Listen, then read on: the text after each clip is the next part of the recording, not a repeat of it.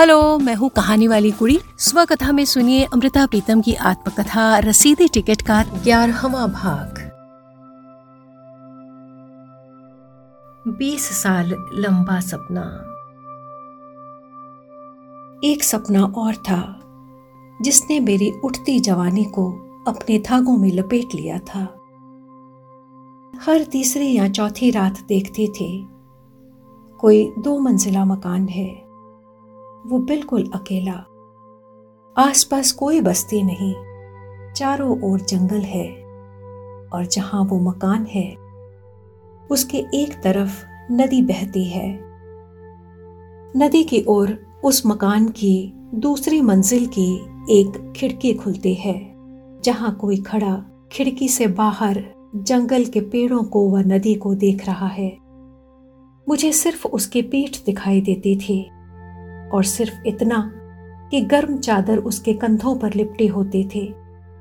या कभी वो खिड़की के पास में लगी मेज पर रखी किसी कैनवास को पेंट कर रहा होता था। उस हालत में भी मुझे सिर्फ़ उसका दाया कंधा दिखाई देता था, दाई बाह और चेहरे का थोड़ा सा हिस्सा, जिससे कोई पहचान नहीं होती थी कि वो कौन है।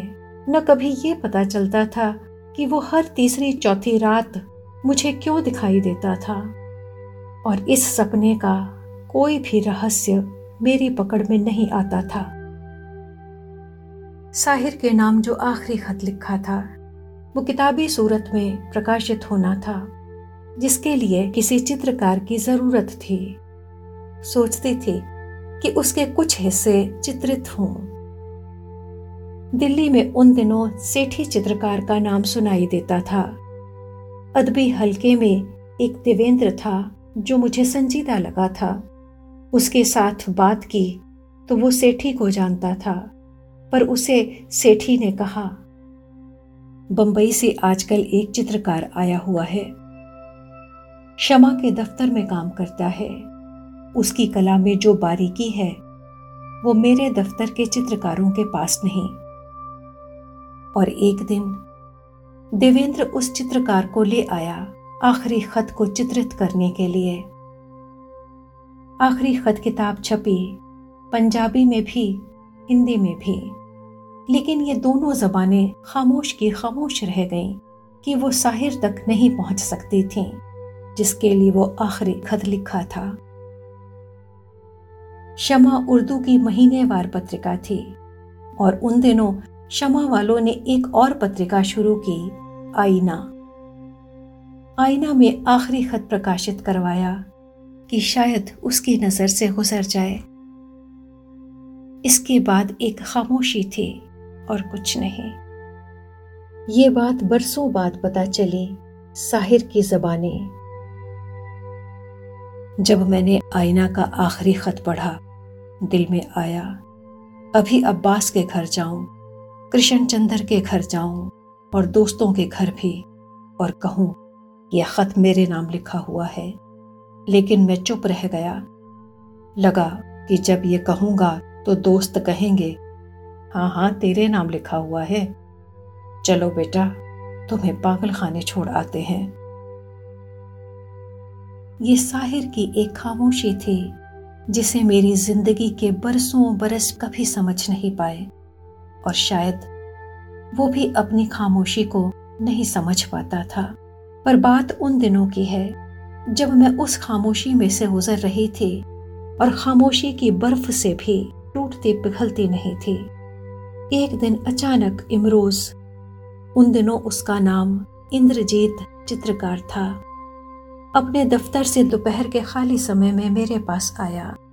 बहुत खुश उसे बंबई के फ़िल्म डायरेक्टर गुरुदत्त का खत आया था, जिसने बुला भेजा था उसे अपनी फ़िल्मों में काम करने के लिए। तनख्वाह की पेशकश भी अच्छी थी, रिहाइश का बंदोबस्त भी, और आर्टिस्ट खुश था। मैं खुश थी कि उसने अपनी कला की इस कदरदानी की बात सबसे पहले मुझे सुनानी चाहिए थी। खुदा जानता है मैं चेतन तौर पर कुछ भी उसके साथ जोड़कर नहीं देखती थी, पर उस समय लगा जैसे मेरे से कुछ छूट रहा हो। एक बार इसी बंबई ने मेरे से साहिर ले लिया था और अब वही बंबई दूसरी बार। इस दूसरी बार लफ्ज का रहस्य मैं नहीं जानते थे, सिर्फ़ तकदीर जानती थी। आँखों का पानी संभल नहीं रहा था, इसलिए पास की मेज से कोई रिसाला उठाकर मैंने आँखों के सामने रख लिया। उन दिनों जब कभी उसके साथ मुलाकात होती थी, हमेशा किसी किताब की बात होती थी कि मैं क्या पढ़ रही हूँ या उसने आजकल क्या पढ़ा है। कमरे में एक खामोशी ठहर गई थी। शायद इसीलिए उसने पूछा आजकल कोई नई किताब पढ़ी है। उस वक्त मुझे एक किताब याद आई, अंग्रेज़ी का एक नॉवल। किताब का नाम याद नहीं आया, लिखने वाले का नाम भी याद नहीं आया, पर एक गहरा एहसास हुआ कि उस नॉवल की कहानी आज मेरे साथ गुजर रही थी। और मैंने वो कहानी उसे सुनाई। हाँ एक नॉवल पढ़ा है। एक बहुत बड़े शायर की कहानी है। जिसे खुदा की तरफ़ से दिल मिला था, पर सूरत नहीं मिली थी। उसे एक बहुत हसीन लड़की से मोहब्बत हो जाती है, एक दीवानगी की हद तक, पर वो कभी अपनी मोहब्बत को ज़ुबान पर नहीं ला सका। उसी का एक दोस्त बहुत अमीर और बहुत खूबसूरत था। जो उसी लड़की से मोहब्बत करने लगा, लेकिन उसके पास कुछ भी कह पाने के लिए अल्फाज नहीं थे। उस वक्त वो शायर दोस्त अपने सारे एहसास लफ्जों में ढाल कर लफ्ज उसे दे देता है और वो उस सुंदरी के पास जाकर जो कुछ कहता है, आवाज़ उसकी होती है। लेकिन लफ्ज उसके दोस्त के, वो सुंदरी फिदा हो जाती है उसके अंदाज पर। साथ ही वो इतना खूबसूरत और अमीर था कि कुछ दिनों की मुलाकात के बाद वो उससे ब्याह कर लेती है। फिर इत्तेफाक होता है कि जंग शुरू हो जाती है और दोनों दोस्तों को महाज पर जाना पड़ता है। वहाँ से उस सुंदरी का खामिंद जो खत लिखता है, बड़े शायराना खत, वो सभी उसके दोस्त के लिखवाए हुए होते हैं। उस जंग में उस सुंदरी का खाविंद मारा जाता है और दोस्त बहुत जख्मी हालत में उस शहर के अस्पताल में भेज दिया जाता है। वो हसीना को जब पता चलता है तो वो अस्पताल जाती है। उस दोस्त से अपने मर चुके खाविंद की बातें सुनने के लिए और एक शाम वो सारे खत भी लाती है उसे दिखाने के लिए कि देखो, वो कितना नफीस आदमी था। अस्पताल में दोस्त के बिस्तर पर बैठी वो सारे खत उसे दे देती है, कहती है, अब तुम पढ़ो, जरा ऊँची आवाज़ में, मैं आँखें बंद करके सुनूँगी तो लगेगा, जैसे उसी की आवाज़ सुन रही हो। खत पढ़ते पढ़ते गहरी शाम हो जाती है, कमरे में बत्ती जलाने का किसी को ध्यान नहीं आता, और अचानक वो चौंक जाती है। कि वो दोस्त इतने अंधेरे में ये खत कैसे पढ़ रहा है? खत का अक्षर अक्षर पढ़ने वाले की छाती में लिखा हुआ था। उसे बाहर की रोशनी की भी ज़रूरत नहीं थी। और उस समय वो हसीना उस रहस्य को पा लेती है जो उसने अभी तक नहीं पाया था। वो दोस्त अच्छी हालत में नहीं था। दूसरे रोज जब उसकी मौत की खबर मिलती है तो वो सुंदरी भाग कर अस्पताल में आती है। उसके होंठ चूमती है और कहती है I loved one man but lost him twice ये कहानी थी जो उस वक्त मैंने चित्रकार को सुनाई। मन में यकीन था कि इस कहानी से वो मेरे किसी एहसास का पता नहीं पा सकेगा। वो बंबई चला गया। मेरे ख्याल में हमेशा के लिए। पर तीन दिन गुजरे थे जब बंबई से उसका फ़ोन आया। मैं कल वापस आ जाऊँगा। यहाँ नौकरी का सारा सिलसिला ठीक है। गुरुदत्त मुझे अच्छा लगा है। पर मुझे लगता है मैं यहाँ रह नहीं सकूँगा। मैंने पूछा, क्यों?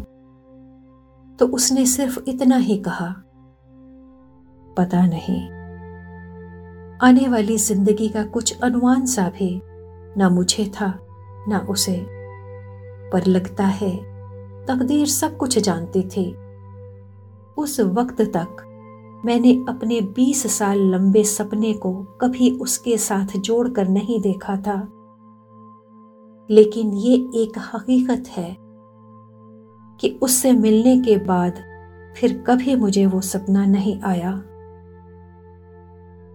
आधी रोटी, पूरा चाँद। वो पूरे चाँद की रात थी। बात शायद उन्नीस सौ उनसठ की है। मैं दिल्ली रेडियो में काम करती थी और वापसी पर मुझे दफ्तर की गाड़ी मिलती थी। एक दिन दफ्तर की गाड़ी मिलने में बहुत देर हो गई। उस दिन इमरोज मुझसे मिलने के लिए वहाँ आया हुआ था। और जब गाड़ी का इंतज़ार करते करते बहुत देर हो गई तो उसने कहा, चलो, मैं घर छोड़ आता हूँ। वहाँ से चले तो बाहर पूरे चाँद की रात देखकर कोई स्कूटर टैक्सी लेने के लिए मन नहीं किया। पैदल चल दिए पटेल नगर। पहुँचते पहुँचते बहुत देर हो गई थी। इसलिए मैंने घर के नौकर से कहा मेरे लिए जो कुछ भी पका हुआ है, वो दो थालियों में डाल कर ले आए। रोटी आई। तो हर थाली में बहुत छोटे छोटे एक एक तंदूरी रोटी थे।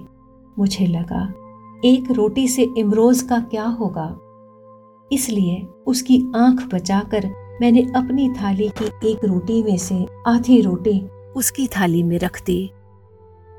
बहुत बरसों बाद इमरोज ने इस घटना को लिखा था। आधी रोटी, पूरा चाँद। पर उस दिन तक हम दोनों को सपना सा भी नहीं था कि वक्त आएगा जब हम दोनों मिलकर जो रोटी कमाएँगे आधी आधी बांट लेंगे। ये था अमृता प्रीतम की आत्मकथा, रसीदी टिकट का ग्यारहवा भाग। प्रस्तुति सुखनंदन बिद्रा की थी।